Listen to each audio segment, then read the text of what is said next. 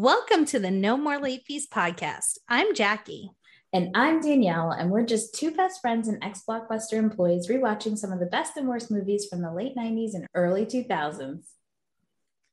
We're putting on Vera's best this week and stalking a cute boy all the way to Somerset to celebrate the 20th anniversary of the comedy The Sweetest Thing. And we're joined by my sister Heather.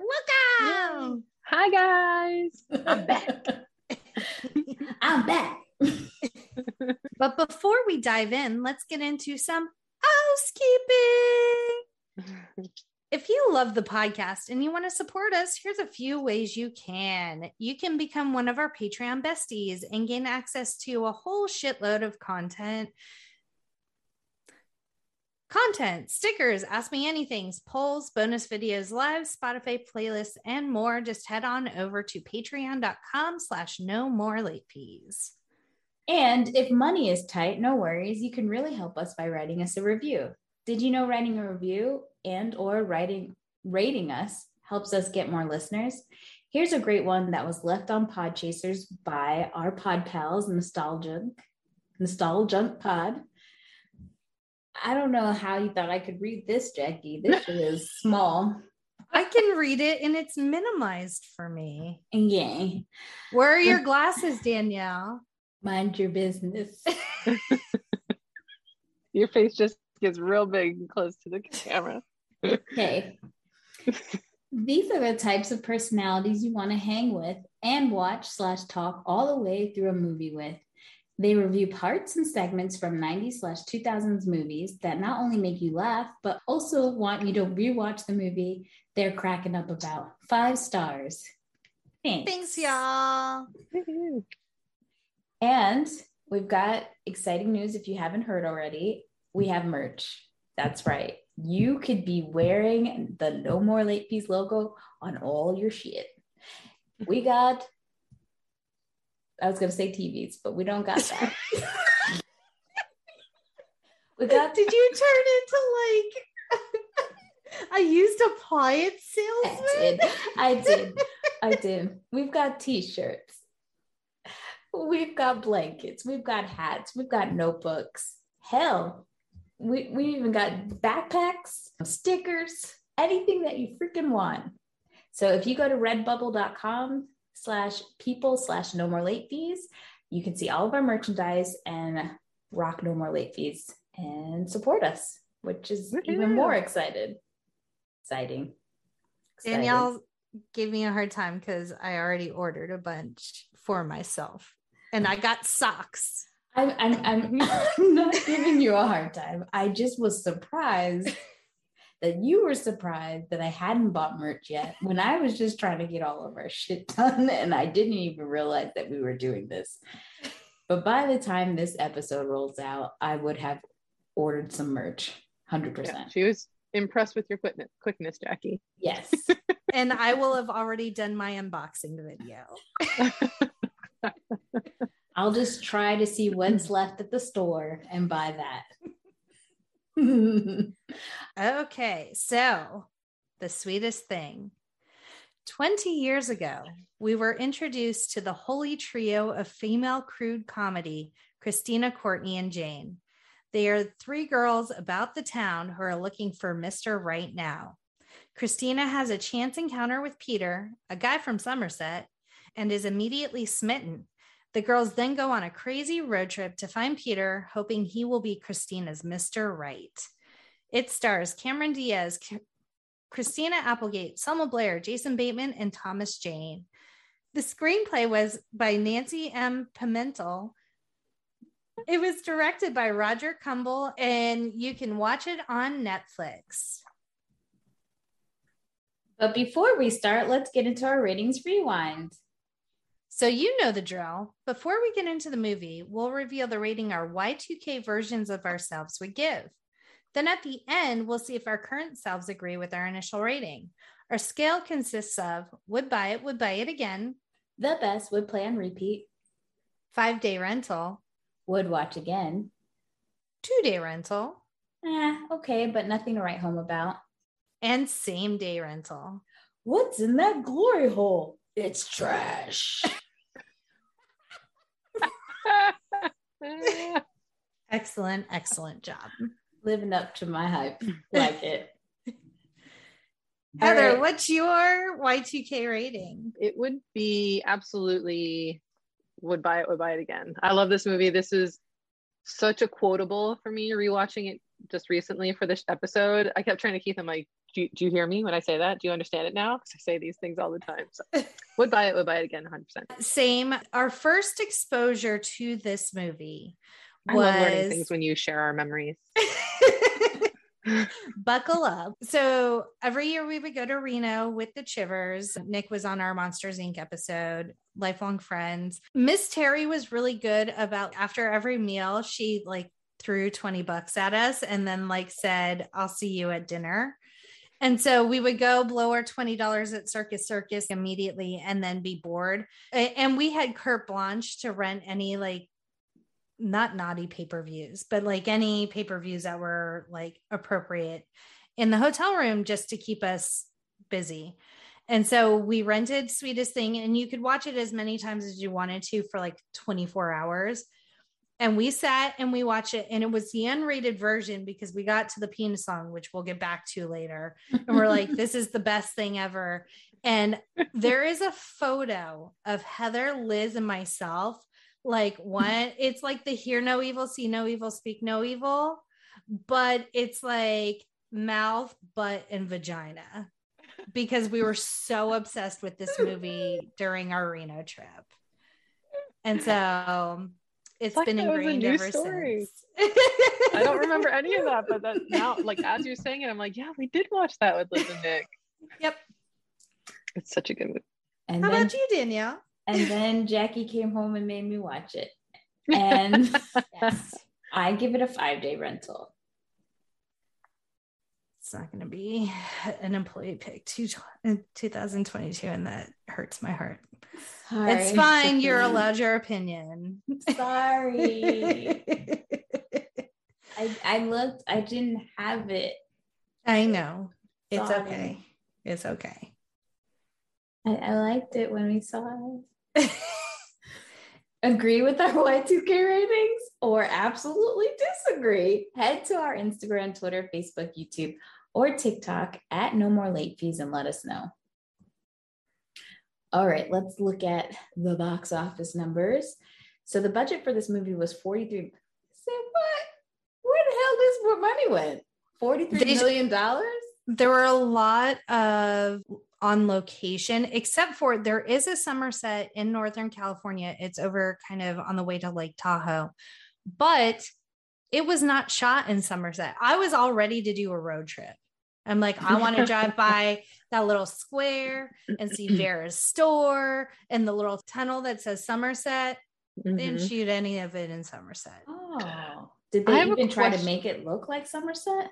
I have no clue. I just looked at locations on IMDb. Oh, okay. Sorry. Heather. Go ahead. So the movie had a $43 million budget. I'm guessing because San Francisco is so freaking expensive, I wouldn't be surprised. It made 69 million worldwide. That's Didn't- appropriate. Did not do the best, but I don't know if it had to do with uh, the fact that, you know, people weren't ready for a kind of sexy sex Female driven crude A raunch com. raunchy, a raunch. Raunch com. But a third of the film's $43 million budget actually went to Cameron Diaz's salary. The film, even though the film only made $69 million, which is really great. Because I think at the time, if I remember correctly, it was between Julia, Sandy, and then Cameron started, you know, especially when she started doing the Shrek movies, she, I think she became one of the highest paid Mhm. actresses at the time, which honestly is really sad in comparison to how much the guys were making at the time with the Tom Cruises, the Will Smiths of the world, not even close to being equal. But it, they made a big deal out of it, big stink when she started to get to that level. But if you're bringing in the revenue, I mean, this movie doesn't count. This movie doesn't count. But all her other movies were bringing in the revenue. So you're going to have to pay for the name, baby.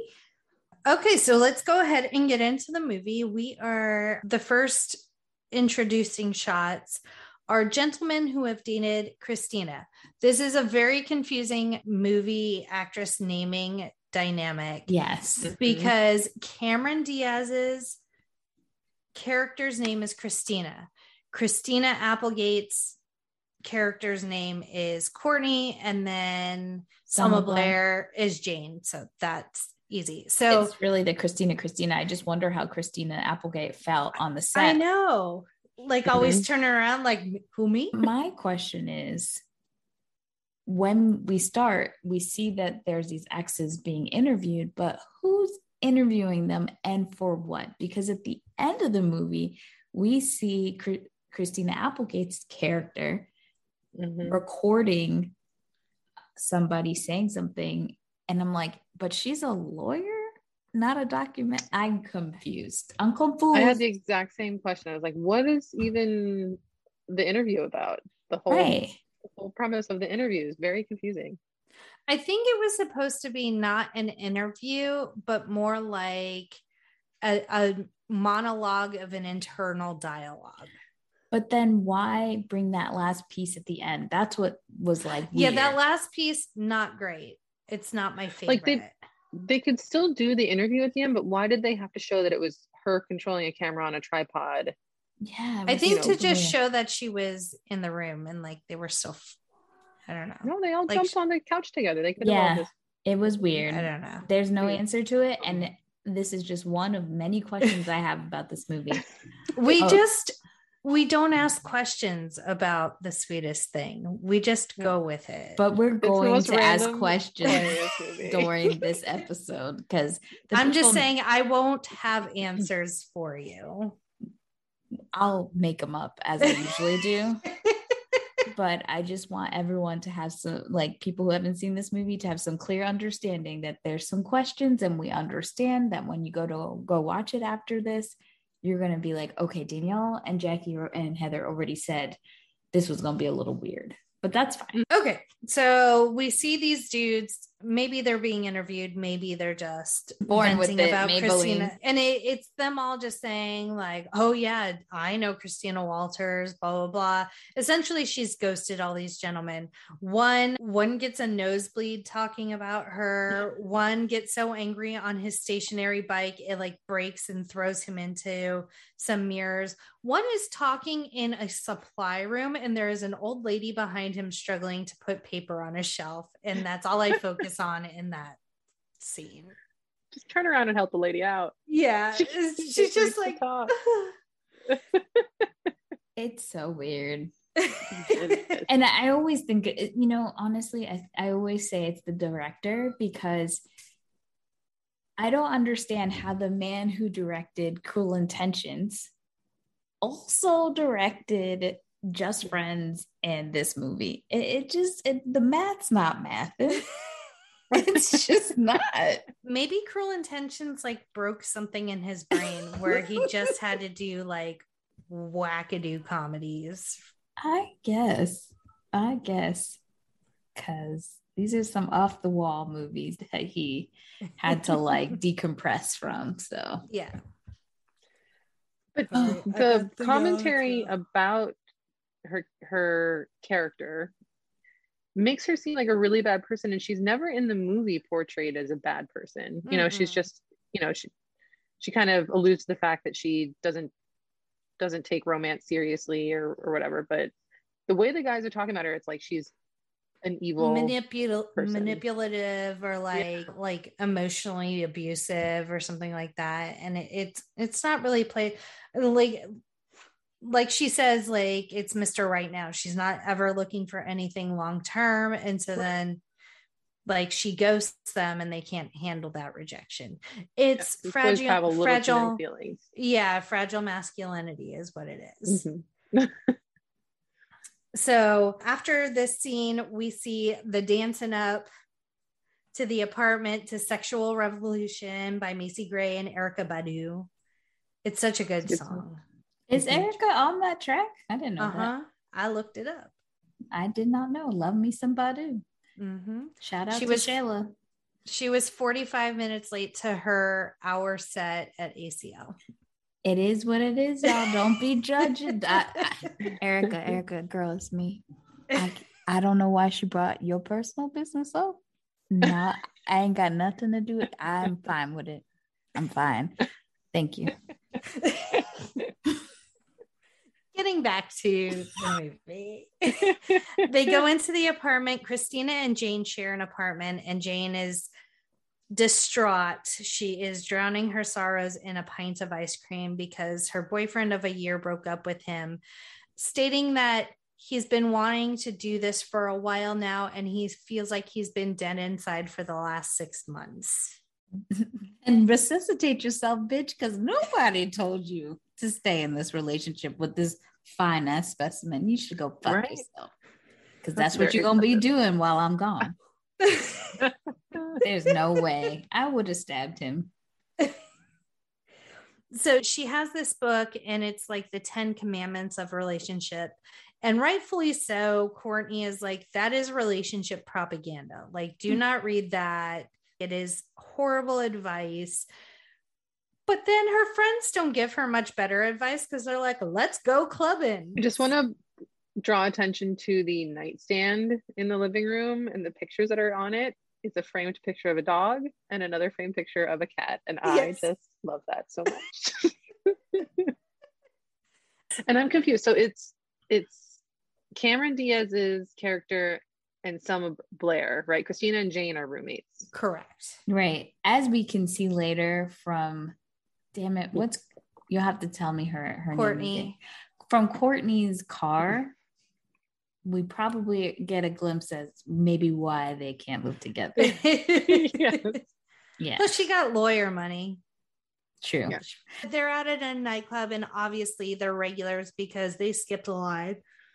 And audience, be ready for some crazy ass white lady dancing. This movie is filled with white lady dancing, arms flailing, flat asses roaming. It's a lot, but it fun. Is but fun. so except, Court- except, Christina Applegate is an amazing dancer. Okay, yes. I'll leave it at that. We we saw her. The three yeah, of us. The three of her. us all saw her mm-hmm. in um, Sweet Charity, and we were all excited because we had seen. I think we saw this. This movie came out before we went to New York. Yeah. Yeah, because we went in yeah. 2005. This came out in 2002. Very excited. She looked phenomenal in this movie. She did. I couldn't take my eyes off her. Like she's just so pretty. Well, while we're on the subject of Christina, I'm sorry, Jackie, but I've never understood this, right? This is a trajectory of Christina Applegate. She was the hottest thing in the 90s. She was on Married with Children. She was, you know, then she had obviously Don't Tell Mom, The Babysitter's Dead. Everybody loved her, thought she was smoking hot. And she was, you know, going this way. And then all of a sudden she became like the best friend that bitch solid 10. How are you yeah. best friend in all these movies now? She Good became point. like a character actress, even though she's still popular. It just like it never made sense to me how she didn't become like the she's girl. funny. She's she can dance. She, she can, can sing. sing. Yeah. What happened? I need answers, America. Maybe she just had a bad team that wasn't working for her well well even like her tv shows in like the early aughts i really enjoyed some of them oh she was Samantha, in view from a top samantha who was so fucking funny. Samantha who was so good one. and it got mm-hmm. canceled mm-hmm. after like one season. Two, what two the shit seasons, two, two seasons? seasons. What the shit is that? It was so good. She and she's so versatile. She could play like a really big bitch and then she can play really sweet. It's just like, what happened? How? I, I hate to say it, but like, why didn't she have a Cameron Diaz career? Right. Yeah. So Christina and Courtney are out on the dance floor living their best lives. Jane is miserable on a waterbed couch. What was that? Which is mattress? The, which is the bed from a goofy movie come to life. Yes. Remember when remember when Heather had a waterbed? Yep, I do. Yes. I had a waterbed very, for like all of my high school, I feel like. It That's was very hard to sleep on that bed. I was like So So Jane is miserable on the waterbed. Christina and Courtney come back over and they're hi- they're hi all the people on the way. And mm-hmm. then they're like, Jane, best night ever. And she's like, Yeah, I'm having so much fun. I want to go mm-hmm. home.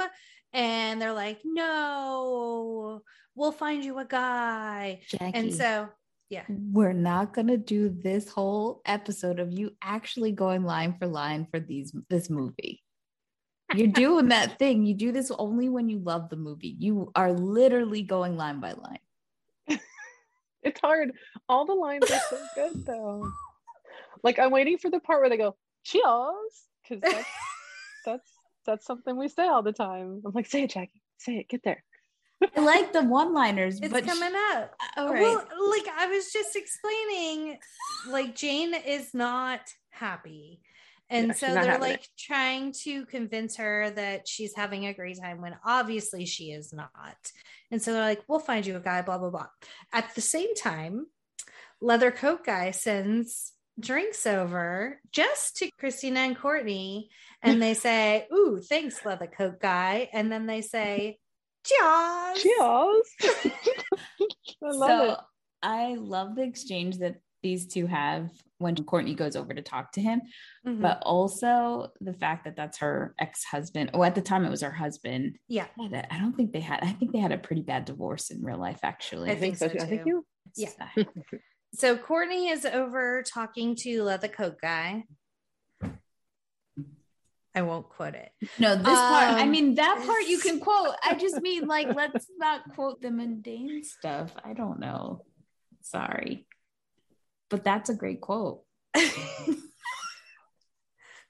Where he's like, What's up with you? Nothing. What's up with you? And they do it like they cut to Christina and Jane, and a guy walks by. And so Christina grabs his ass, and then he's like, What the fuck? And she's like, Oh, here, this is my friend Jane. Go dance. And he's like, I'm I'm trying to find my friends. I'm really sorry. Like he's very polite about it, but like he got shit to mm-hmm. do. He was just walking. She It was got, a- she like digged in his ass. It felt like. Did you guys feel that too? Like, yeah. She was up in Yeah. there. She wasn't about to be missed. She Yeah. she was gonna be noticed. So then they have like this argument where he's like, Oh, I'm sorry. Like, I can't, like, I'm just supposed to to go with your friend Jane because you told me to. Like, what the shit is that? So they have a little exchange. Cut to Courtney and Leather Coat Guy still nothing. What's up with you? And so finally, Christina and Courtney make their way to the bathroom. And Christina is regaling the tale of like this guy who was so rude to her. And she calls him Peter because that's his name. And mm-hmm. so then Courtney's like, Oh, you've named the puppy. During this entire exchange in the bathroom, one girl is like ogling Courtney's tits. And she's mm-hmm. like, I bought them. You could, you could touch him. So the girl's like squeezing on her, like while she's still carrying on a conversation. And then she's like, Hey, so and so, come feel these. And like the girl does ask for permission because good on you, boundaries. Mhm. And but like all of a sudden, there's like three different girls feeling up Christina Applegate while she's continuing to have a conversation with Cameron Diaz's character. It's so brilliant. And then like two guys walk by and the door is like partially open. He's like, that's why mm-hmm. chicks go to the bathroom together. Ridiculous. I remember when I originally saw this and was just like, this doesn't happen. But I can say that when people get boob jobs, they're very happy about their boob Mhm. jobs and they have no Mhm. problems with showing off their titas now that they have these magnificent sets. So Yeah. maybe not so out of the realm of reality. I remember that. Like, I never find myself anywhere interesting to have anything like that happen. But I, like, in college, remember maybe I wore more low cut shirts back then, but things like, like, it's not outside the realm of possibilities where girlfriends would just be like, "Wow, your boobs look great today. Let, let me feel those guys," or something. You know, Yeah. like it's it's girls are weird that way, where, where it's not sexual. It's not like For being supportive and appreciative. complimentary and impressed. I've always had my gay guy friends always like touch them, but I, I, I don't know. Side note the early aughts fashion in this movie is on point. Cameron Diaz is most of the time in a one shouldered shirt. In this scene in particular, Courtney is wearing a vest as a shirt. because she don't wear shirts. Yes. the fashion Fuck is shirts. crazy. And Courtney, Cameron Diaz's character, I Christina. don't know how much Christina, yes, thank Yeah. you. Christina, I don't know how much lower her pants could go. They're the I- lowest low rise low. And where's her butt crack? Because I don't Where's know. her butt crack and where is her vagina slit? Where's her butt? Yeah. Y'all are anatomy asking of the the wrong half. question. Where's her butt? Where's the beef? And she's Mhm. definitely not wearing underwears Mm-mm. No. Because she doesn't have the whale tail, which was also popular during the time. Well, I Yeah. was actually appreciating that I didn't see thong to thong thong thong in this Yeah. movie. Yeah. But Jane is Even way more conservative yes. in her dressing. Yeah. I I made a note to myself about the makeup either that you know everything here is like f- five or six layers of makeup and contour and you know in this day and age and 90s makeup was just so simple you know it could get over the top in its own right but I'm like look at them they're just so simply pretty natural Yeah. makeup I love it Yeah. I think also we didn't know what the hell we were doing in the 90s. I mean, I I'm I'm not really good with makeup myself, but and I don't know if I could dedicate myself to putting the but when I see people do the contour, I'm like, how is this gonna turn I could just I don't understand it. myself really making a fool of myself if I did it. But the 90s was a, a bad place. Yeah. I yeah it could go bad real quick yeah. they did a good job in this movie honestly, I think the only person that came out of like the 90s, early 2000s that looked really good with their makeup at that time was Britney Spears. She, Mhm. you know, her makeup looked pretty darn good at that time. Mhm. Yeah. So, oh, I want to rewind just a little bit. While Christina and Peter are arguing, super hot guy that I know from an an, an choke on myself. I'm fine. An Anacondas movie, super hot guy beckons Jane over, and she's just like, oh. And so she goes over, like she completely leaves Christina and Peter arguing. They don't even notice that she's gone. So now Jane is with super hot guy. I don't even know if we ever find out his name. is it the same guy from the rest of the movie Did, also, did you guys know notice Frank Grillo was one of the guys in the first scenes when they were asking you about dating Christina? I don't know who that is. So, for those of you who are Marvel MCU fans, he plays Crossbones in the MCU. I guess it's just me. Okay. But I That's was just focused on Bucky Barnes and Chris Evans. I had no other mental capacity for any other people in that movie. Never mind. A- anywho, Anyway, Crossbones was in the movie for Okay. anyone who cares. Thank you for that. So now Christina and Courtney are coming out of the bathroom, and not to Christina's fault, but she opens the door and hits Peter. He spills his drink. So she's very apologetic. And she, I, I think she's kind of rethinking her strategy because Courtney called her out for being bajiggity. And so she's buying Peter a drink, but she replaced his like cocktail with a beer, which a beer is probably way less expensive than a cocktail. Yeah. Did he? and I just have to I would just say I just I have to give him such credit when she did knock him like knock into him with the door. If you rewind that scene and watch him fumble with that glass, it's a thing of beauty. It is a thing of beauty. He does such a good job.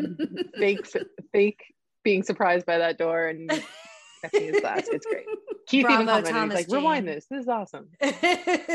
Funny trivia Thomas Jane does play the Punisher in the MCU. And He does. when he doesn't return for one of the movies, Frank Grillo plays the Punisher as well. Ah. that comes full circle.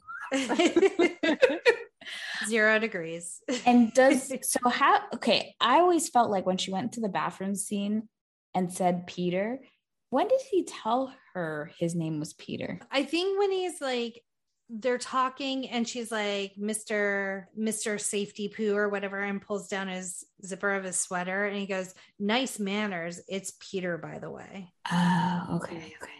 I thought she so all this time I've always thought that even after rewatching it that she just, Just had decided ESPN. yes that she decided that his name was Peter and then found out it was accurate and then oh that's why they're meant to be okay it's not that elevated of a script. I see I see so they're at the bar. They she buys Peter a drink. And then he's like, Should I be offended that my new girlfriend is making out with that guy over there? And Jane and Hot Guy are literally just like tongues fully out, like flicking like snakes. Like oh they're into it, but I don't think anyone else is. yeah that made me cringe I I can't I can't I don't like seeing people's tongues touch in movies and stuff it creeps me out so And then- wet Yeah. At the same time, we are introduced to the shining star of the movie, Mhm. Jason Such. Bateman, who plays Peter's brother. I don't, I'm sure they say his name. It's just Jason Bateman. He's kind of like talking about like the wedding, blah, blah, blah. And then he's like, Hey, I've got a bunch of girls. We're going back to the Freddie Mercury suite at the Four Seasons. And then the girl pukes on him.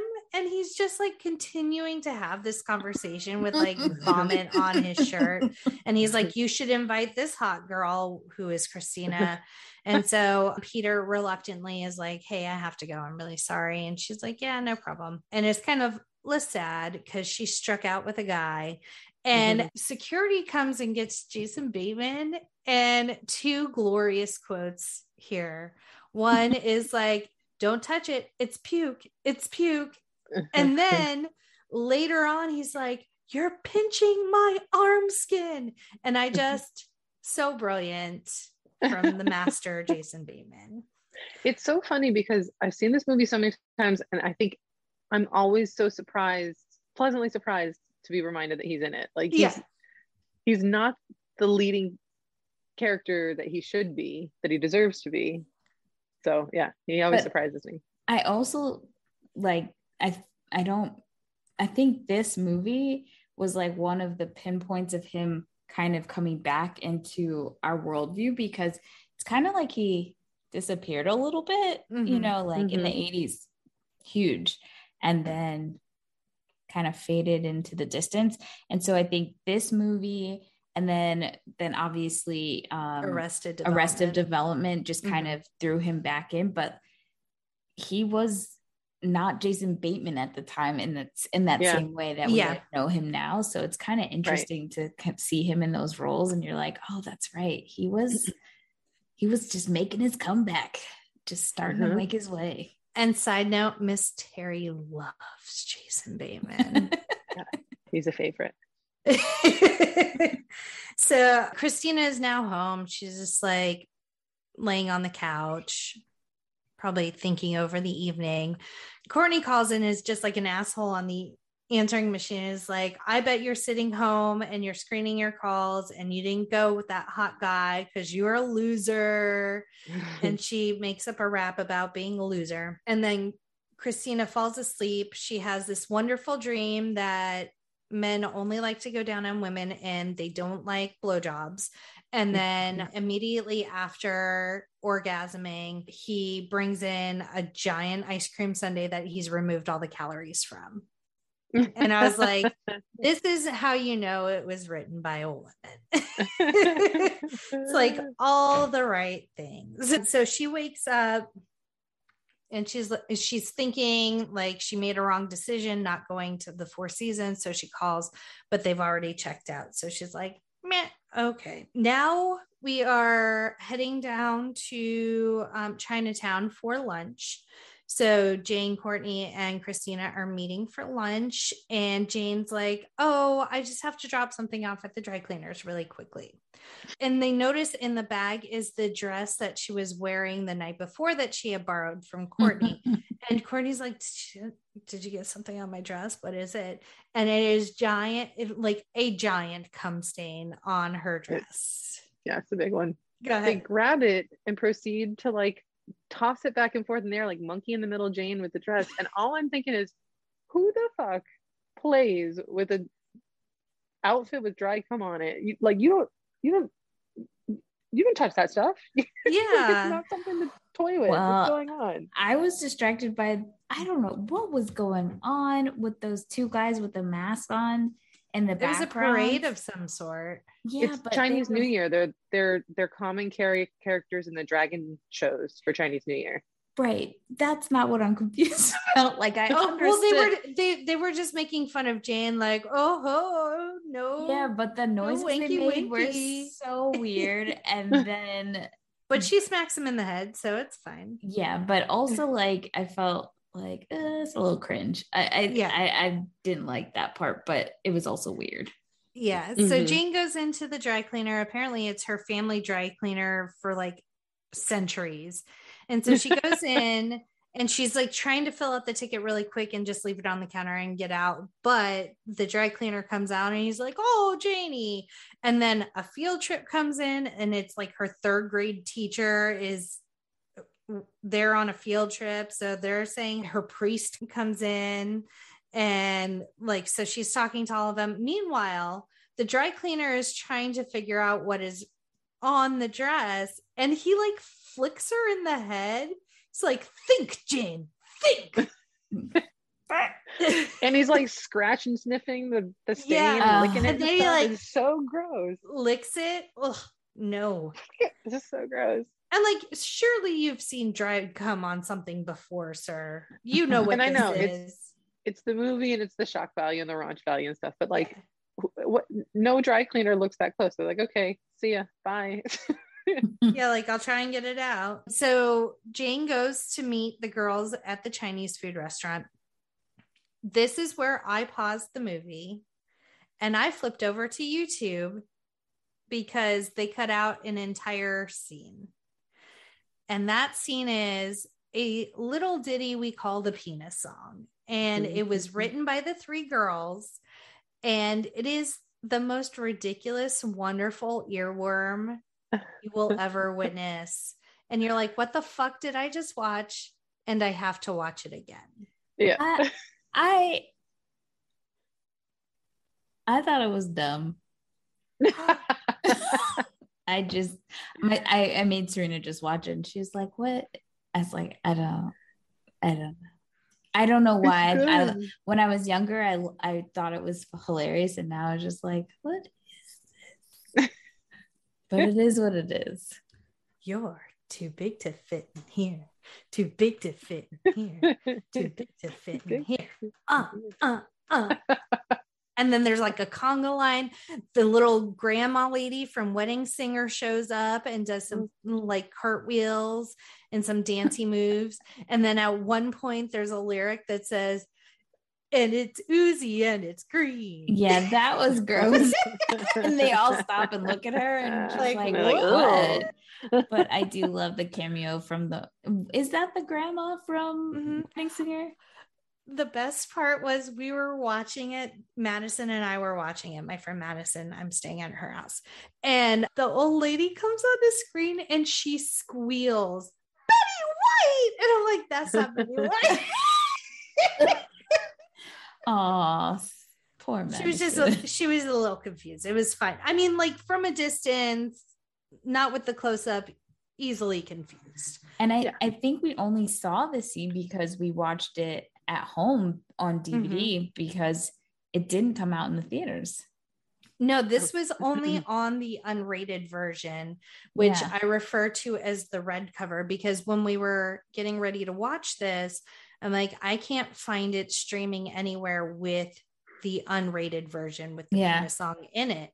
And Madison goes, Well, let me see which version I have on VHS, pulls out her VHS copy, and I'm immediately like, no, that's the red cover. That's the rated version because I'm sad. And I know the so yeah, we just we paused it, we watched the penis song, and then we went right back into the movie. I was proud of my pausing skills because like where it cuts off on YouTube is like exactly where it was going back into the movie when See, I so apparently this scene was in the original script and because I guess the original script was so raunchy that they had to cut back a lot of it. And I think the girls were like, yeah, that's one of the reasons we even signed on to do it was just that scene alone. So I thought that was kind of cool that they were down for it from the beginning. well, obviously Cameron Diaz being in there something about Mary, like she's very good and probably enjoys that type of more crude humor. Yeah. And you could tell she's a guy's girl. You could tell. Yeah. So I think she like lends herself to kind of the raunchier humor. Yeah. So the penis scene is done. We are now golfing with the boys, Peter and his brother, and my favorite character, Grandpa. okay, another question. So we learn later. So grandpa is sitting at the wedding with the bride's dad and mom, right? So Mhm. is is it that they just all grew up with him all these years or just like them knowing each other and they just called him grandpa because of that because I thought that was the guy's grandma grandpa but then I'm like Yeah, is he the bride's grandpa and that I I I was I never realized that until rewatching it that I think That's a good observation because even in the wedding scene, after everything happens at the altar, he turns around to her dad and says, Dad, or something like that, which I thought was weird. So I'm like, wait, but what just happened? I don't get it. yeah, yeah, so- and uh, well, and I I would have to think it is the guy's grandpa because like they they talk about grandma and stuff like it's not just like surface level oh i just call this old guy grandpa but the mom of the bride at the wedding turns to him and says you must miss grandma so again it just Strange. whose grandpa is he or is this small town just so incestuous they all just clothes? share a grandpa Yeah, it's super Hmm. weird. Well, it's not I don't know. Just I have questions, like I said. Yeah. That I would. Good question. who knows so the, they're at a driving range there is this poor gentleman driving the little caged in cart to to pick up the balls and peter and his brother's goal is to just hit that vehicle that the guy is driving and it is slowly driving him insane and meanwhile grandpa's sitting behind them in a holy who farted shirt. And mm-hmm. they're talking about meeting christina the night before and and how peter should have taken her home blah blah blah. And grandpa eloquently points out that he should have poked her in the whiskers when he had the chance. I don't even understand the it's that quote, but it's so good. it's so good. And so they're like, oh, you must miss grandma. And then he tells this story about the love of his life, Pearl, and fuck grandma. so grandpa obviously harbors some animosity towards grandma. There is also So- a lightsaber with golf clubs fight in this Mhm. scene, which is amazing. So we get a lot of exposition and they're still talking about a wedding. And so, and it was mentioned the night before, obviously, that someone was getting married. And so, But they say it's doesn't Peter's brother say he that he's My getting married? wedding. Yeah, yeah. Yeah. So yeah. That's all weird because Yeah. there's two things in the scene and just in general like it's weird that there's such I don't know shadiness about them making it seem like it's the brother's wedding and not his for no Mhm. good reason, you know.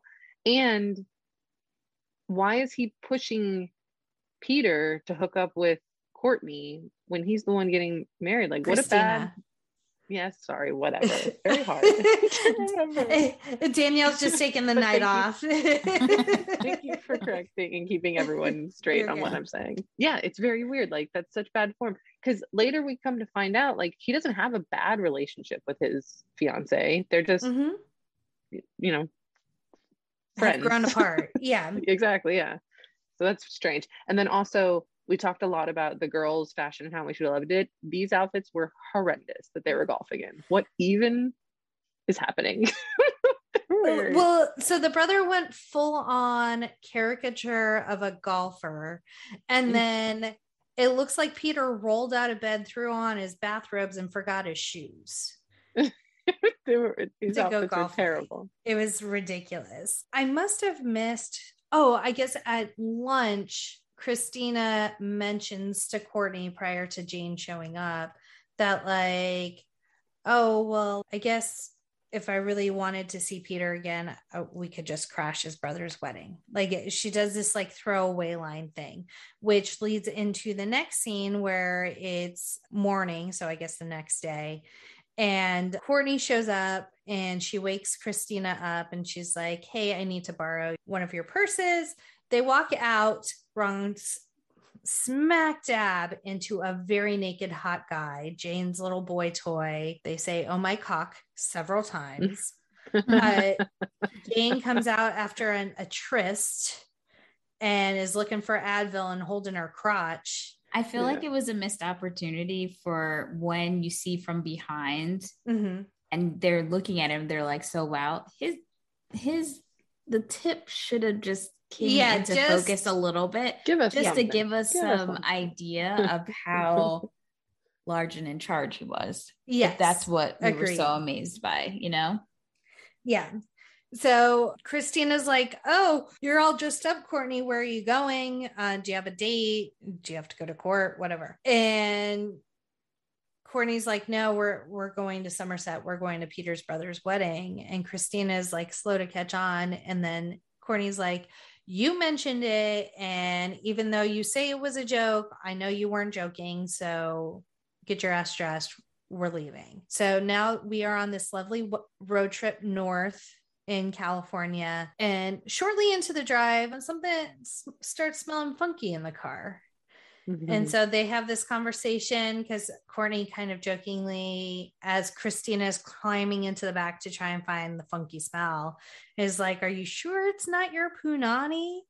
And so they have this conversation about the punani odor department. And then she discovers it's actually like at fancy restaurants when you have like a, a take home, they like fold it into a beautiful aluminum swan for you. And so it is full of maggots because it's been back there for God knows how long. How does she not Ugh. smell that? That's gross. Yeah. Yeah. So she throws it out the window, but it sails out and comes back and hits the windshield and gets like rotten food and maggots all over the windshield. So they have to stop at a gas station. They both have to pee. and so they try to go in the women's room. Can I quote this part, Danielle?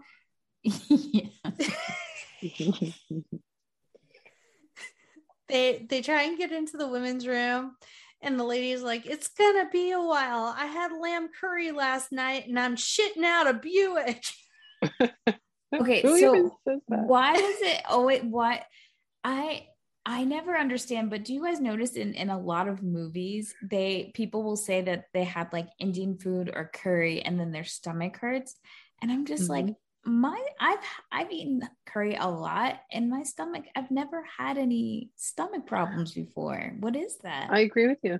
Yeah, it, um, Mexican doesn't do it to me, but I think a better quote would be some kind of Mexican food. I think that throws people's systems for a loop more than curry does. Never probably because of the the beans, but yeah, I think Danielle, it's coming from a very shit white people do perspective where they can't handle any spice. Gotcha. So yeah. anything, even like the mildest curry, is just going to run right through you. Which is unfortunate because, like, that, you know, so much is from the white gaze. And mm-hmm. so it makes it seem like all this ethnic food is harm, well, like, harmful. Fuck your shit up.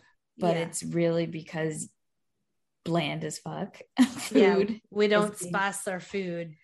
Yeah, and spi- and and this is this is my PSA. Spice is not salt.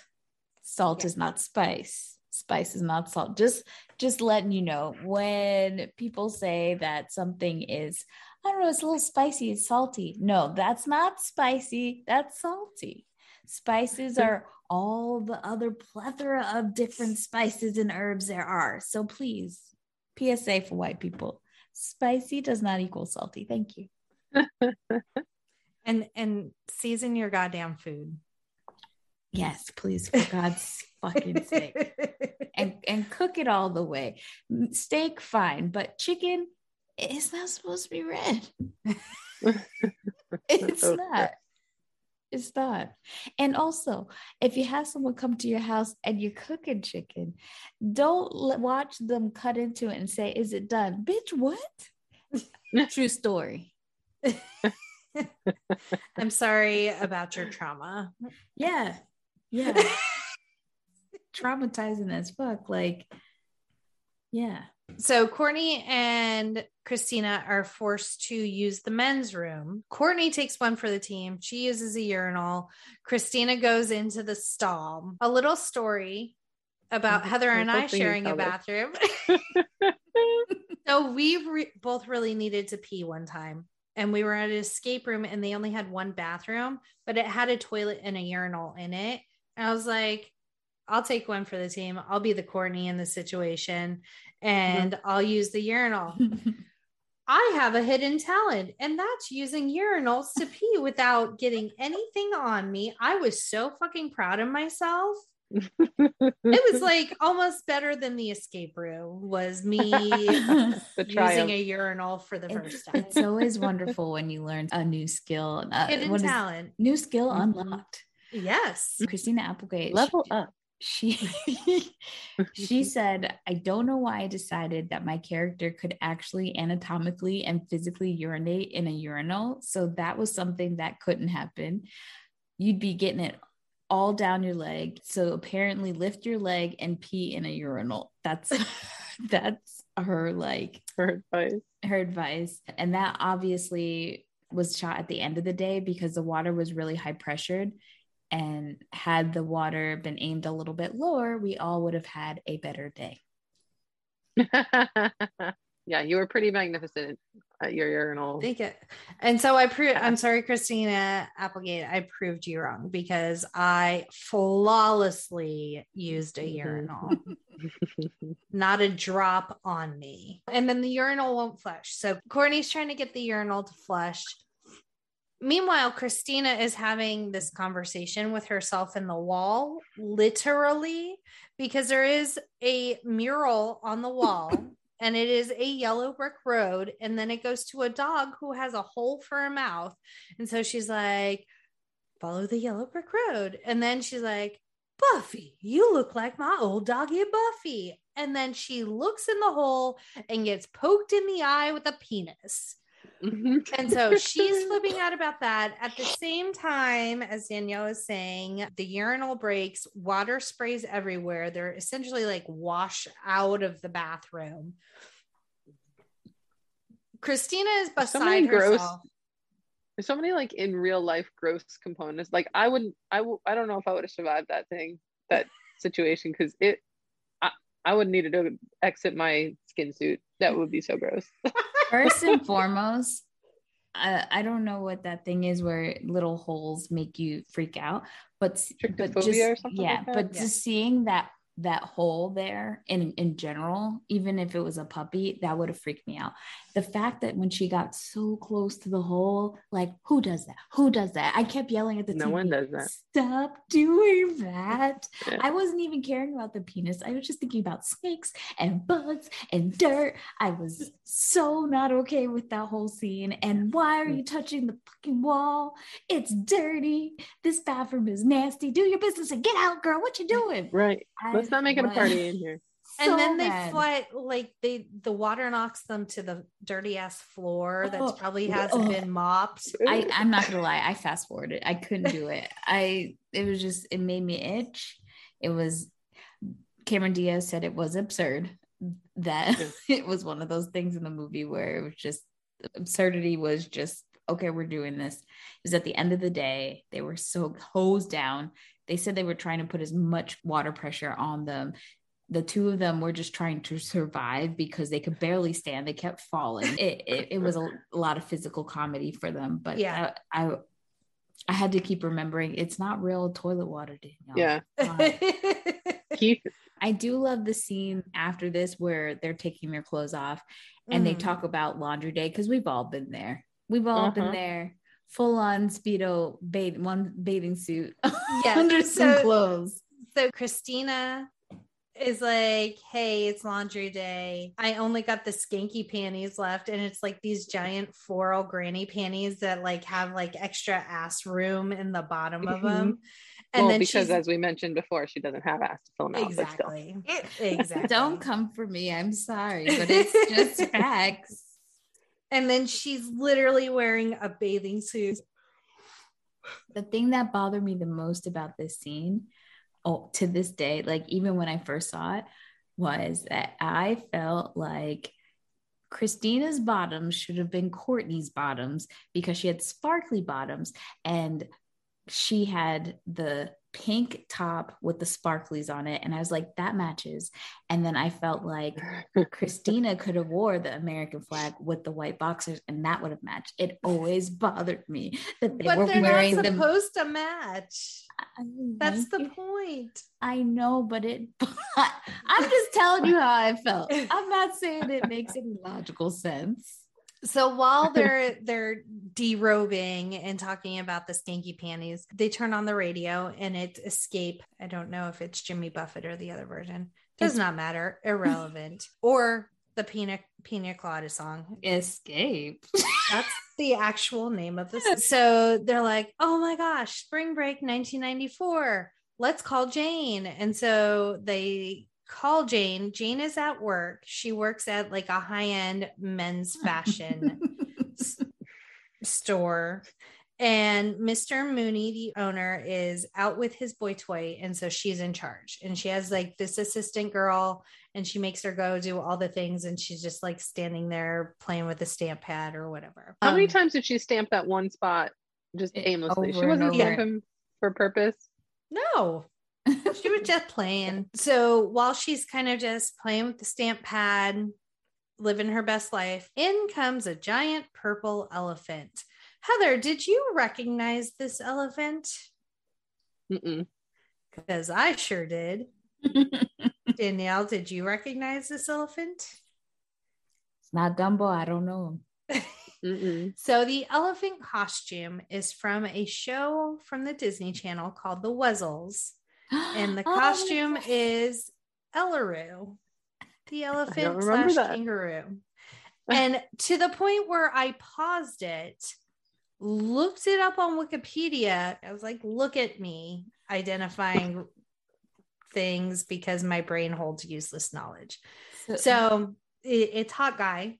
He's tiptoeing in to surprise Jane. He's on break from the children's hospital where he entertains the children. Jane's horny, so they go to the dressing room. And so now they're having sex, but he's still got his costume. I don't know the logistics of this. I don't think well, it's made, meant to make sense. No, no, the scene was not in the original script. It was the brainchild of the director, Roger. He said that he felt like the scene needed something because you know those girls are out there having a great time.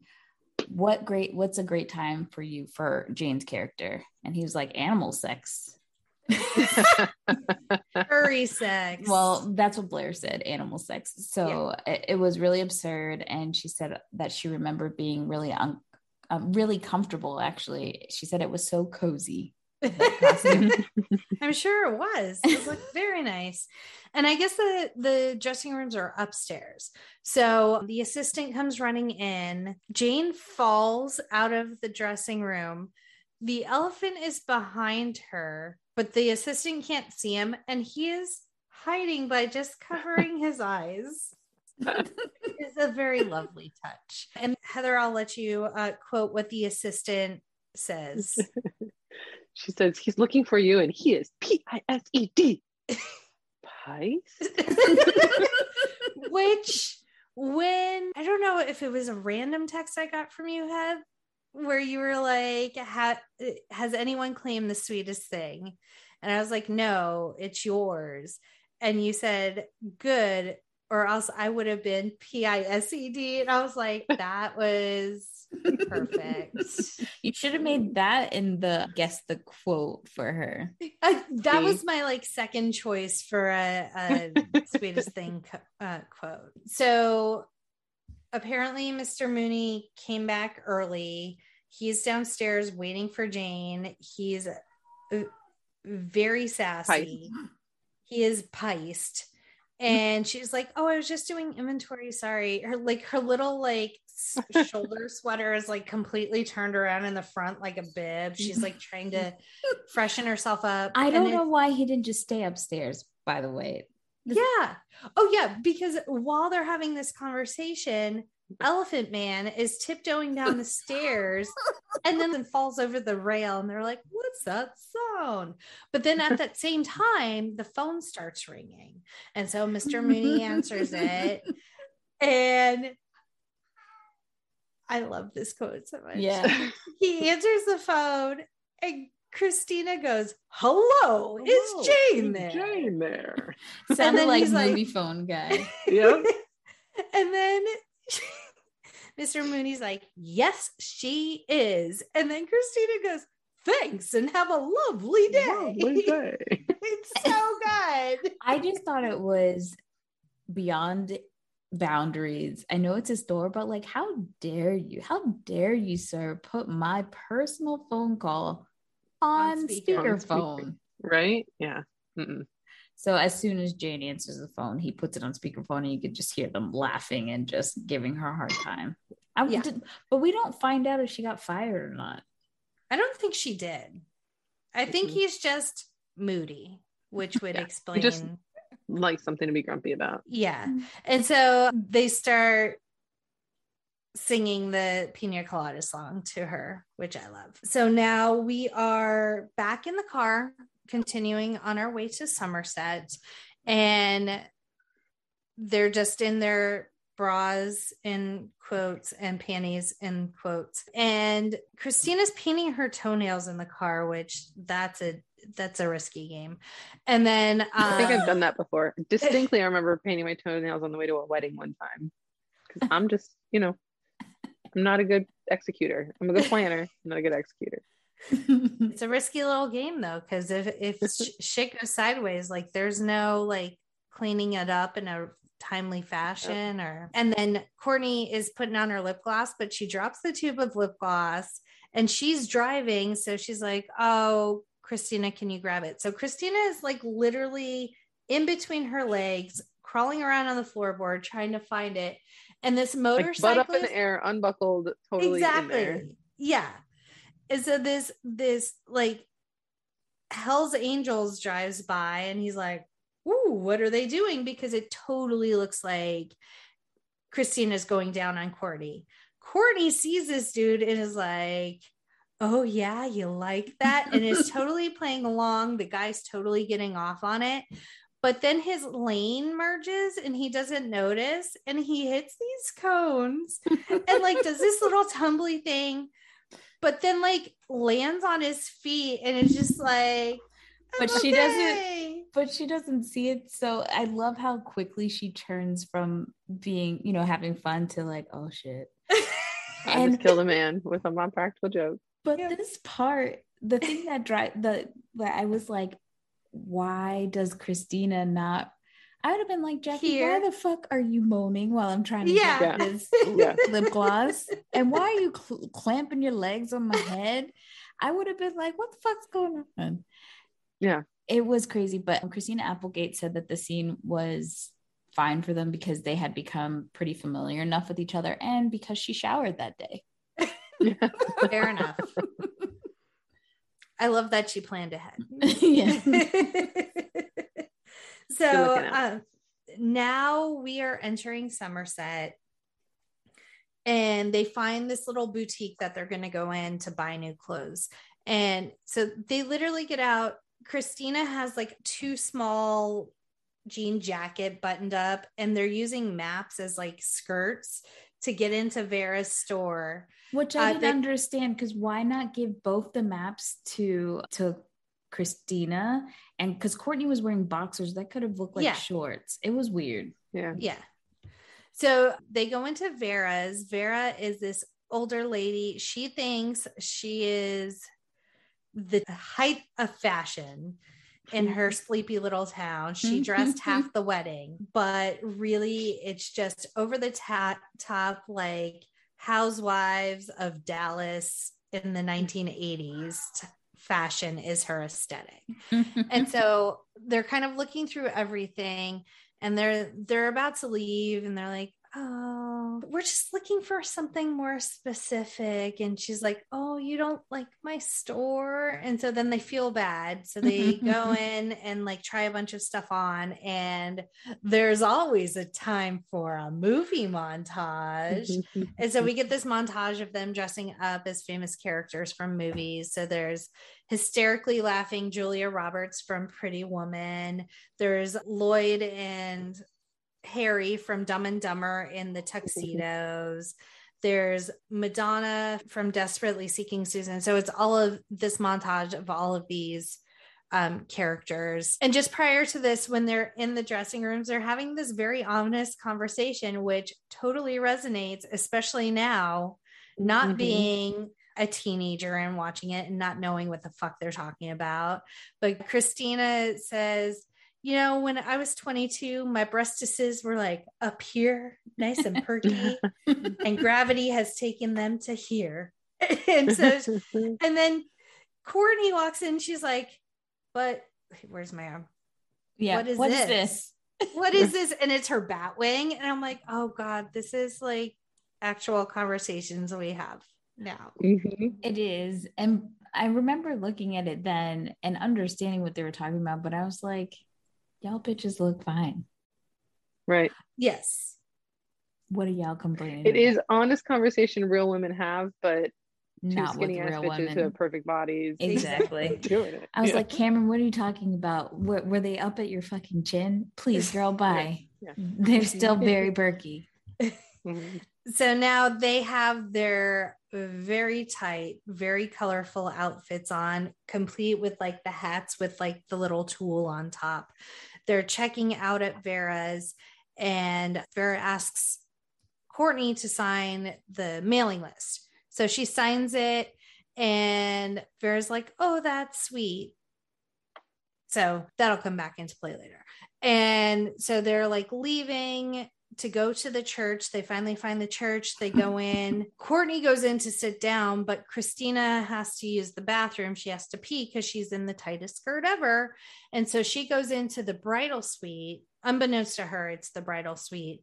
And the bride is like in the bathroom hyperventilating. So Parker now Posey, she's I'm so excited. Parker Posey. I was so like, good. I forgot Parker Posey was in this movie for like five minutes so Christina is now having to hype up the bride because she has like cold feet, but she also really needs to pee. So she's like trying to pump her up and like, hey, just one second before I I wet myself. And so finally the bride has enough like motivation. She leaves to go out to the wedding venue, and Christina gets locked in the little bridal suite. Meanwhile, Courtney has found them seats in the church. There is this little kid that's staring at her. And this is another thing that Heather and I quote a whole bunch. At first, she she just keeps telling him to like turn around, turn around, and he's like, Mm-mm. and then she goes, Jesus, look, it's Jesus, and is like pointing at this giant ass crucifix on the wall. I love the Jesus, look, it's Jesus. Finally, she's like, Where the fuck is Christina? Goes out to find her. Christina's climbing out of a window to get out. And then when they go to try and get back in the church, all the doors are locked. So they have to enter through like the front side, like where the bride and groom are standing. And so they come in and they're they're trying to get back to their seats but then this is where Christina realizes that Peter's the one getting married, not his brother. not the brother. And so she's like, What, Peter? And like knocks over this giant ass flower arrangement. And he looks up and he sees her as they're like running out of the church. And then like Courtney does this weird exposition where she's like, is this the Glickman bar mitzvah? Moisha, are you in here? and then like they just take off. Why do they always make women in these roles so clumsy? I don't I get don't it. know. Why is this like is is clumsy this quality that is supposed to make you cute and quirky? Because I feel like it's I, I would just be mortified all the time. But she so wasn't- She wasn't clumsy up until now. We have not established that Christina is a clumsy person. Yeah, Yeah, that, I it's just think a it's just a moment. random Yeah. thing. I also love when they they finally find an open door towards the front of the church. They both turn to Mhm. each other and they're like, "Ah, suck it, suck suck it." it and I'm like, it's one of those things that like you have things with your friends that you just always do or say. Yeah, I'm glad just- to hear that they like had a kinship or friendship in real life because if well, or if not, they were just great actresses because there was definitely like a spark between the two of them where I'm like, I Yeah. believe you guys are best friends. I get it. Absolutely. Christina and Selma's kids play together, so they see Hmm. each other a- a- at least when they had the 10 year reunion. But I think they all are pretty close because when Selma Blair made a joke saying that Cameron Diaz had retired, and this was a few years ago, like before her actually saying that she's not really acting that much. And she was like, it was a joke because they're friends. And so then she's like, I will no longer be my friend's publicist or when it kind of blew out of control. So I they are real friends in real life. But the movie is actually based mainly on the writer Nancy and her relationship with her friend Kate Walsh, which makes me super excited because any Addison Shepherd. Addison Shepherd, any kind of connection to Shondaland makes my heart sing. So I think that's super cool. And I think Kate Walsh, like out of some all the actors that I see, she's one of the people on my list that I think we'd be really good friends. Yeah. I love that journey for you. Thank you.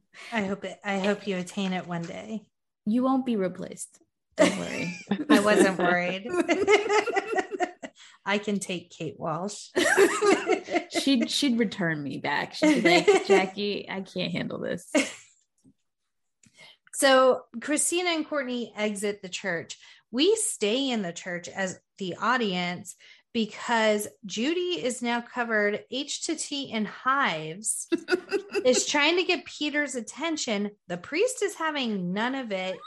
And the priest plays this so fucking well because at first she's like, Peter. And the priest is like, like trying to send like these almost nonverbal signals, like shut the fuck up, I'm doing my piece. And then she's like, Peter, I have reservations. And the priest is like, shh.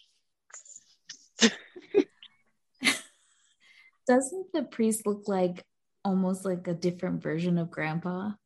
Yes, like Grant, uh, they're both shapes. They're just oddly shaped. Like I don't, I don't know how else to describe it.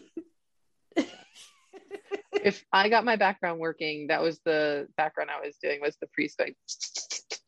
it just makes me laugh so much. Not grandpa, the, yeah, the priest. Sorry. yeah, the Wrong. priest. And why did the dad find it necessary after the girls like tripped over and left and and they talked about the the what did they say it was a Bar mitzvah. bar mitzvah? Oh, there's And- no Jews in Somerset. right. What? Yeah. Okay, But, like, that's he- an odd flex. But it wasn't even that he said it, but it was that he got up in the middle of like of the way Like- and Yeah. still went and he like went up there. He's like, We don't have any Jews up there. I'm like, What? Why are you doing that?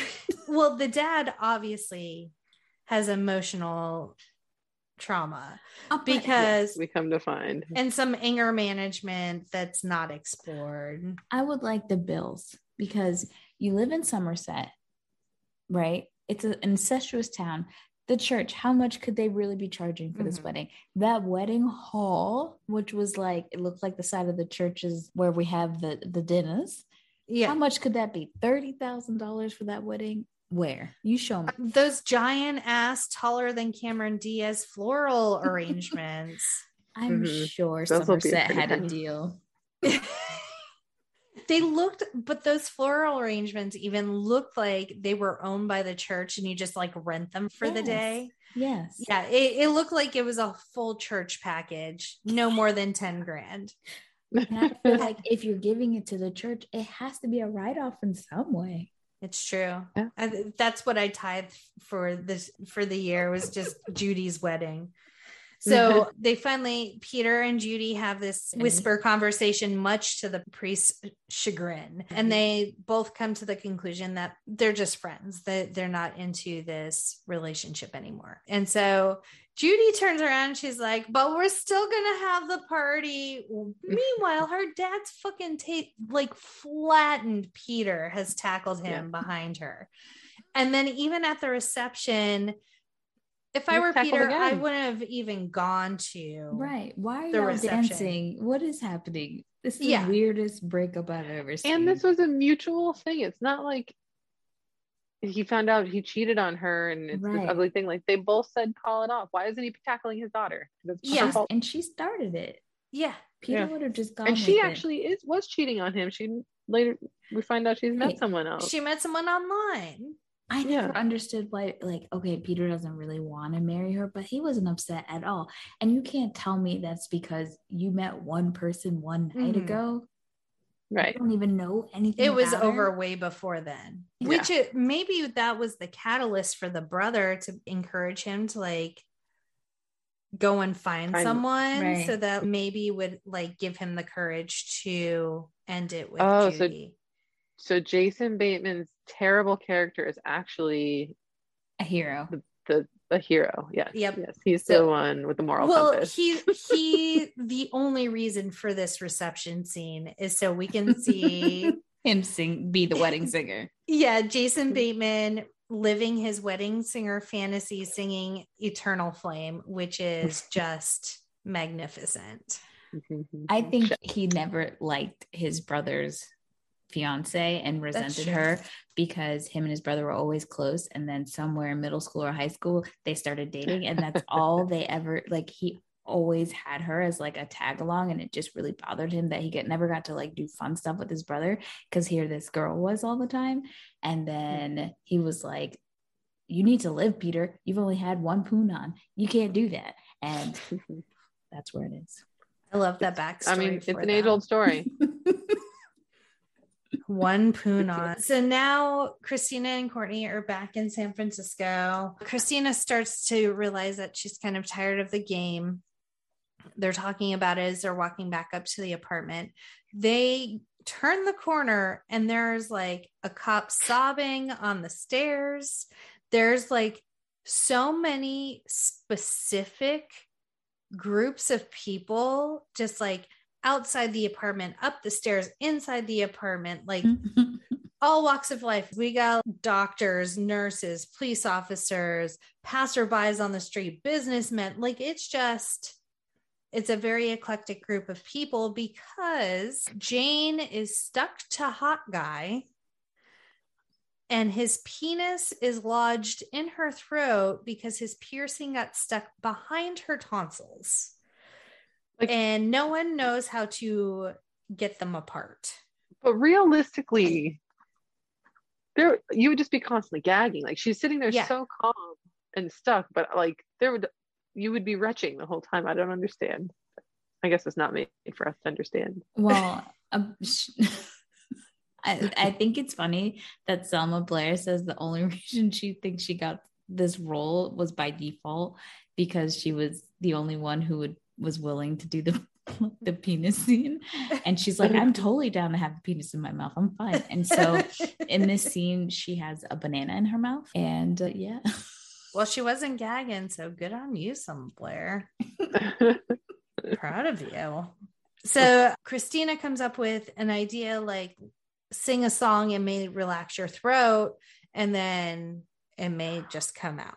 So after a couple of bars of relax, don't do it when you want to get to it. He's like, I'm getting hard again. And so they have to switch gears. That was not an appropriate song to sing.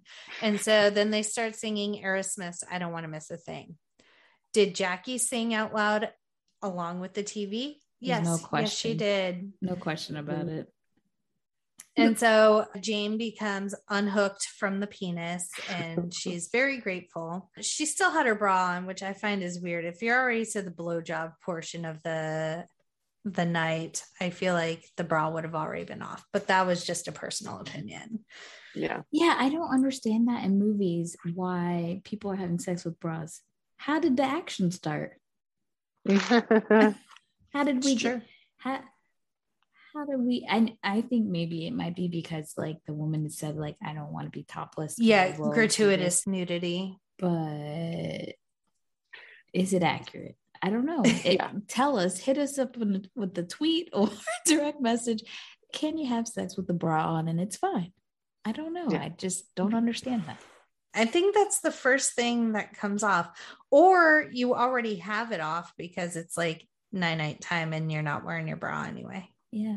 I feel like, yeah, adults that never happens. Maybe if it's like teenagers and they're like still learning their bodies, but if it's like t- two adults that have been together, Yeah. there's no way that a bra's on. There's no a way. routine, and part of the routine is the bra comes Or- yeah. off. or if it's the real quick quickie and it's like, all right, I'm half dressed, let's just get this done. Yeah. Yeah. Keep getting ready to go out to dinner or something, but yeah. not like a real, yeah, I'm with you guys. Yeah. Yeah. So now it's three weeks later. They're at brunch and they're meeting Courtney's boyfriend for the first time. He is Oh. a surgeon, some sort of doctor. I Um, love this. I love that he's so just normal looking and Yeah. likable and understated. It's I like I like the casting here. and- Who and is this guy? Sorry. I don't. Yeah. She just met him. He's a nice doctor. No, I just met in real life. Like I Oh. was always curious. He felt like he He's was the someone- director making a cameo, but it wasn't the He- director. Yeah. James Mangold is his name, Mm. and he was also in the movie Knight and Day with Cameron Diaz. It's just so random, but okay. Yeah. So what we noticed about the scene on rewatch is everyone's in like pastels and more muted color palette and more covered up and everything. Like this is the more mature group of gals. It only took And so- three weeks.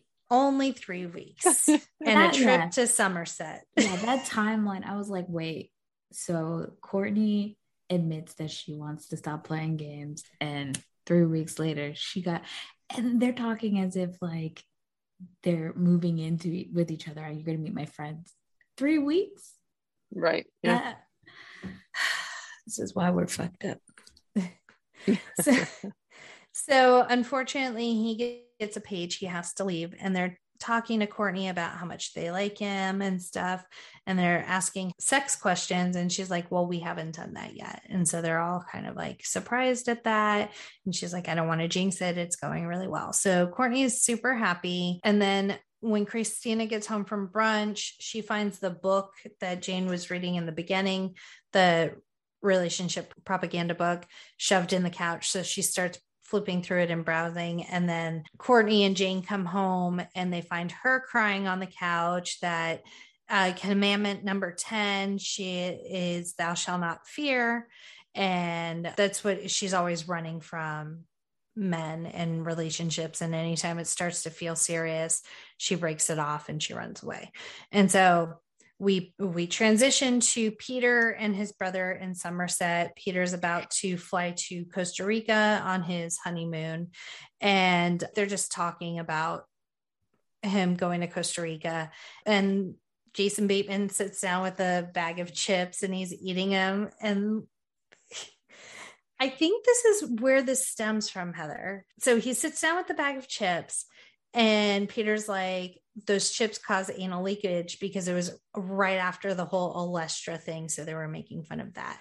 And the brother says, You cause anal leakage. And I'm pretty sure that's where we got the thing where we always just say, like, Repeat the thing that was said. yeah, like you're a dog and pony show or whatever. Like we like Uh-huh, our yeah. family is always taking something someone said and like just being like, you're blah blah blah. And I'm pretty sure Uh-huh. this is the movie upon further reflection that we got it from. Makes sense. Yeah.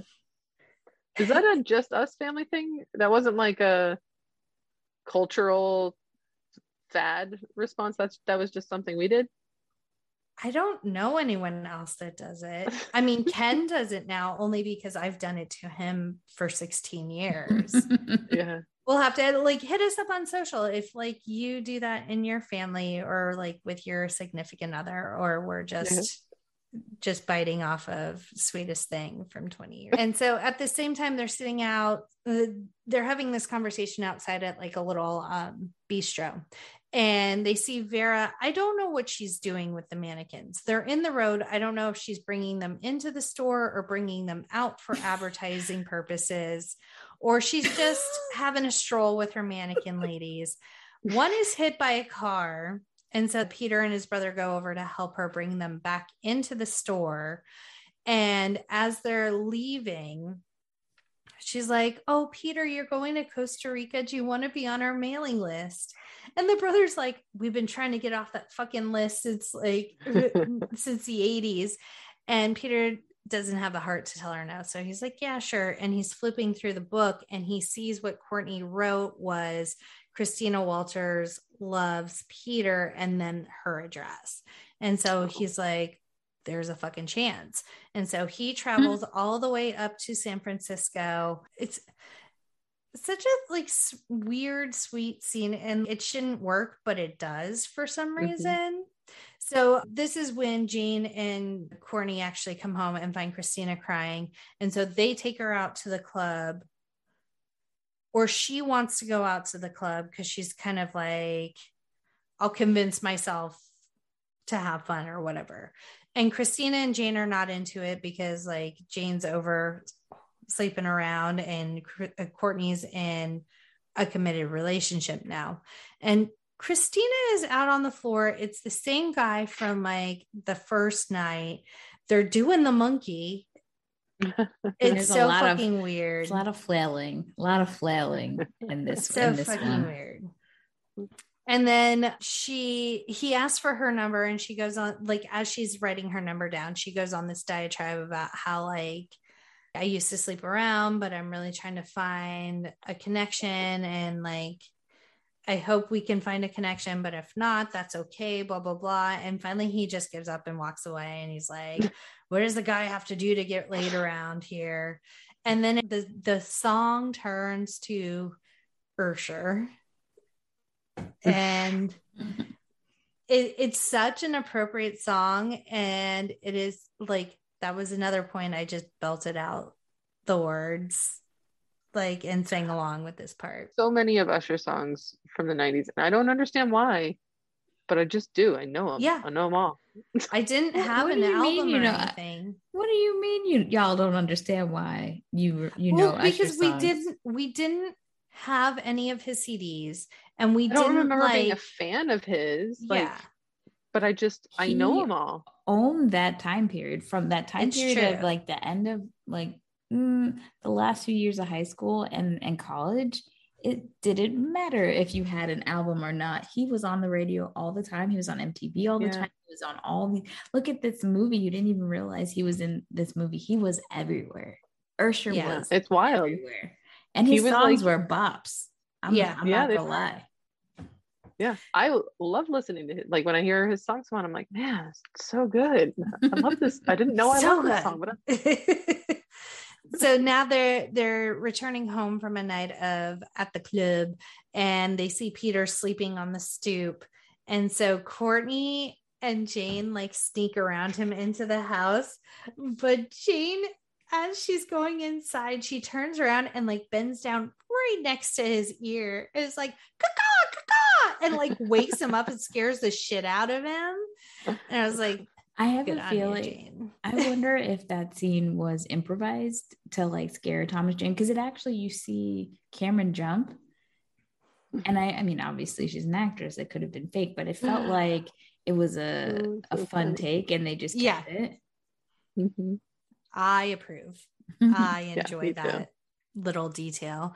So he tells Christina that he didn't get married, but then like they both kind of panic and like he walks away and Christina goes inside and then she's trying to hype herself up like what am I doing? Give it a chance, blah blah blah. So she goes out and she goes after him and he has actually walked down the street, bought her a bouquet of flowers and has like convinced himself to turn around.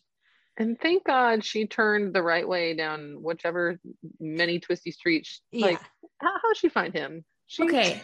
What I thought was weird was when she told him to beat it, kick rocks like an idiot. He she saw the direction he walked. Mhm. Why when she started to when she realized that she should go find him, she, when she runs out, she goes the other direction. Well, no, she goes like this. I don't know which way. Bitch, you saw him go up that way. What are you doing right now? I did literally yell at the the when she did that. The other streets, yes, that okay. You didn't see Yeah. him, so you have to guess. But not when you first got out. You knew where he went. that was annoying. So they see each other, and there's like a side street that Peter needs to cross to get to her. And so they're both at that side street, and a taxi like drives by and splashes them. She's like, Come on. And then they finally get together and they like are talking, and then they kiss. What's odd about the rest of this scene is like she gives him such shit about the way he kisses. It is highly confusing. Like, is she serious? Is she playing with him? What's the end goal here? Because you've literally like driven round trip six hours to go see him and then have pined over him for three weeks. He finally shows up at your doorstep and you're going to be rude to him. Like, what the fuck is that? I thought she it was is a just strange I, decision. I thought she was just joking around and just kept joking with them so they could keep making out. But eh. It didn't come off, it, it didn't hit the way it needed to hit. I Yeah. but for me, with most rom coms, when the guy and the girl finally have their get together, you feel like, oh, finally. But Yeah. f- for them, it was just such a small interaction with them. And it's not like, Yeah. you know, they didn't have bad chemistry because we've seen that. But Yeah. it wasn't like, ah, it wasn't like satisfying. yes so that that i think that made that scene even more weird and you're not you're not committed to it now if courtney and christina had made out i would have been down for that i would have been down but for it- them getting together instead But it's like you said, is that, you know, the story is really about the friendships, not about this budding romance necessarily, you know? right Yeah. i i think we they always feel like we need to be sealed with a kiss and they made it weird and awkward but i would have been totally fine if you know the next scene where like they're, sit- they're standing across the street from each other they kind of just gaze and then we go to the next scene you see him on the couch and still not knowing mm-hmm. what happened and then they're like laughing they kiss really quick or whatever and then Yeah. the friends jump on the i'd have been fine with that because Mhm. again Right. it was more about their friendship than it was even about this relationship Yeah. And and so like Danielle said, the next scene is him sitting on the couch and like mirroring the beginning.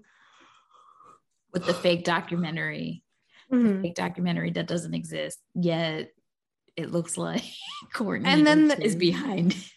So stupid. And there's a puppet behind him on the couch mocking him and then it's Christina and then like there he pulls her onto the couch and they're giggling and then Courtney comes and jumps on and Jane jumps on and then it's and it focuses on she did not get rid of the kitten picture frame kitten picture but next to the frame kitten picture is a picture of them on their wedding day which that picture is perfect except for it makes me sad because the doctor's not in it and Courtney is like holding a bottle of wine in the air so it looks like pre-revelation Courtney rather than like post dating Dr. Happy Courtney. i think So they it get was married just a- within the last three weeks?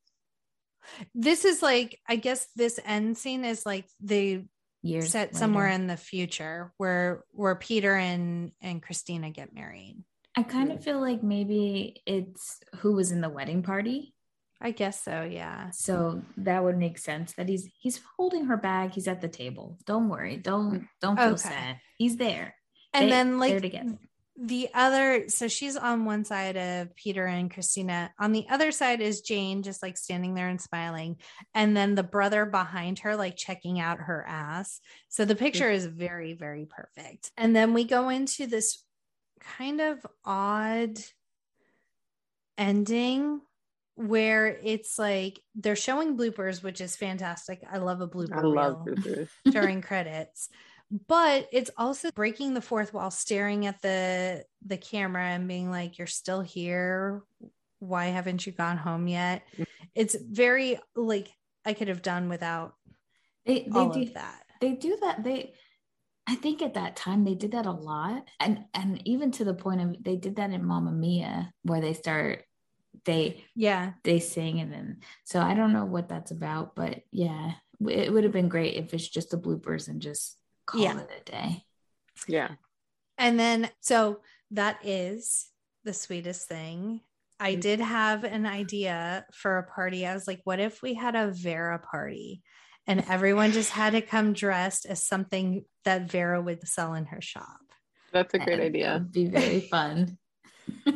Thinking back to Vera though, like when she made the comment about like I dressed half the wedding wedding party or wedding guests. Everyone whatever. was in beige. Yeah, I'm like, where Yeah. hell all the crazy Vera outfits if that's the case? Yeah, that Yeah. didn't that didn't connect. You're absolutely right. I I was very disappointed that we didn't see some more crazy outfits. Dynasty Mhm. outfits. Yeah. like missed opportunity again. Yeah. 100%. So, fun facts, real fast. Cameron Diaz was attached to the project uh, from the start, but production had to wait while she completed Gangs of New York and then Vanilla Sky. Yeah, she was Wow. doing both those movies, I think, at the same time almost when she was filming those. It's kind of crazy. And Those are very these um, actors dramatic. dramatic. crazy. Yeah. Yeah. And then both Christina Applegate and Selma Blair have since been diagnosed with multiple sclerosis. Selma Blair does have a documentary, I believe it's on HBO Max, if you want to check that out. But she's very candid about her life with multiple sclerosis. It seems like affecting it's affecting her more than uh, Christina, Christina Applegate. at this time, yeah. Well, I think Christina just got um, diagnosed, but she also had breast cancer in 2008, Mhm. Which she beat. But I, it's just insane. Fuck cancer. Yep. And then other cameos, we had Nancy, the writer of the movie, as the vomit girl in the club when Peter's brother is inviting Christina back to the hotel for a party. And then Ricky Strauss, an executive producer, as the singing cop. Also, Christina's mom is in the dry cleaning scene. She's the one who brings in all the kids. Christina Applegate's mom. Oh, Oh, she's the teacher. Mm-hmm. I love it. And this movie absolutely passes the Bechdel test. They have multiple conversations about topics other than men. And there's definitely more than two named female characters in this. I, I do very much like that this movie talks about women having a crush on someone and building kind of like a fantasy life in your head and how much you Mhm. like that person right away without kind of making fun of it that her her friends fully embrace it and it's not you know Mhm. like you just met him which is it's nice because we do do that I also love that this movie does not have a villain at all. Like it, it's Mhm. just them trying to work out their own shit. yeah Yeah, totally. and, and especially not have like like a woman on woman hate crimes you don't Mhm. have someone that's just like completely jealous and trying to sabotage them on the side while they're trying to just figure their own shit out yeah so and sure. I like that they have careers, but it's not like a part of their personality. mhm, You know, exactly we know that Courtney's a lawyer, but that's as much as we get into it. i i love Right. there is one part where she's kind of grilling Christina a little bit. I think it's about like when she's like, you were joking about it, but 50% of all jokes are rooted in truth, blah, blah, blah, blah, blah. And it just gave me very How I Met Your Mother, Marshall Eriksen lawyered vibes mm-hmm. because Christina eventually was like, okay, you're right. Laid it all out for her. Yeah. So, what was everyone's present day ratings, Heather? Same. I would buy it. Would buy it again. I was just as tickled pink watching it again as I was when I was a kid. I I completely 100% agree. I was reading some of the reviews on IMDb and just like very indignantly being like how are people rating this this low? This movie is a treasure. It's so fucking quotable. Like i it's been 20 years. I still quote this movie on a regular mm-hmm. basis. Mm-hmm. it's just ingrained in who i am now. And it's it's lighthearted. Like it's silly. There's things there's storylines and pieces that come in from nowhere and you don't have to think much about it. Like it's a movie that you can escape into and you know really just kind of takes you away. And the other thing i liked too is it's not so girly silly or mm-hmm. or whatever that makes a guy not like it. Like it's raunchy. There's some some good humor in it. Like he very much enjoyed it. He didn't expect to. Like he thought it was just going to be something silly on on the tv but he's he was like legitimately laughing out loud and it takes a lot for keith to be entertained yeah. to that level so it's a good movie to watch with couples too because every you know you can both enjoy it. Yeah. It's, it's superbly acted. There was not any one point where i was just like oh that actor or whatever. Like everyone nailed their role. And mm-hmm. you really felt the camaraderie between the three girls which was yeah, for sure. so so refreshing because in a lot of movies you kind of at points feel them just going through the motions where you never felt like that in this movie. Yeah. Danielle, what's your rating? You know, it's a good question. Very, very good question. I think from a nostalgic standpoint, it's still probably a five day rental. I, you know, it's funny to me because after all these years, I mean, I love rom coms, and there's a bunch that I will watch over and over and over again. And this was one that I did not watch over and over again. But when I rewatched it, I wasn't like, oh God, this is fucking annoying. I there were parts that I definitely laughed. It also helps that I am a huge Christina Applegate stan, so it's hard for me to not like anything she's in. Yeah, I, I I think it's fun, and I do love that from a historical standpoint. It's one of the first raunchy female-led movies that mm-hmm. opened the the doors to what you know bridesmaids and and stuff like that because it got it got hammered when it came out. Like people were talking so much shit about it because they hadn't seen anything like that. Usually it was mm-hmm. maybe a, a, female would be in a raunchy movie, but it was always from the guy's lens. So mm-hmm. it was nice to, you know, keep that in perspective because we've seen so much since then. It's hard to for to remember that this is there wasn't anything really like this before. So from yeah. that standpoint, a hundred percent, you know, it was ahead of its time. And so I'm mm-hmm. thankful for that. So five day rental. And it's yep. it's that's how I talk to my friends. Those are the type of conversations I have with my friends. So it's nice mm-hmm. to like have that reflected in a movie as well. I have a like potty mouth and I like mm-hmm. weird things like tickle me and make me laugh and we have weird conversations about gross topics and so i really appreciated that it was like a comedy on my level mm-hmm.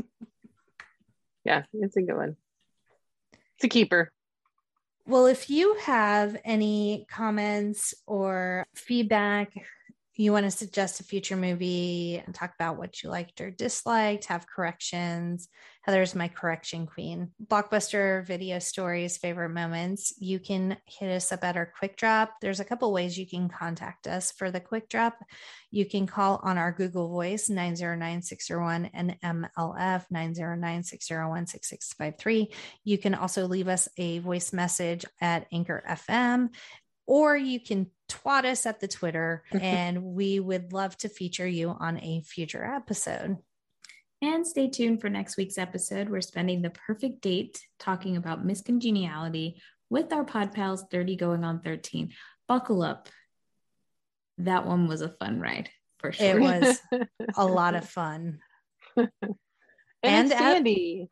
It is Sandy. I, I text messaged Heather halfway through, and I'm like, I have every single person on this podcast now just calling her Sandy. She's so lovable and just she's just like the best She's friend. so precious. And as always, be kind and rewind. Hey everyone, I'm Simone, And I'm Bria. and we're from Roll Call, a podcast where two friends gush over movies and follow an actor's journey from their early years through their blockbuster hits. Each season, Bria and I embark on an IMDb deep dive through the career of a different actor. Oh, but wait, does that mean you watch every movie? Yes, that means every movie. Our first season, we watched every Jennifer Lopez movie, and our second season will focus on Will Smith, and we hope you join us on our journey through his career highs and lows. So follow us at Roll Call Pod on Twitter, TikTok, Instagram, and YouTube, and on wherever you get your podcasts.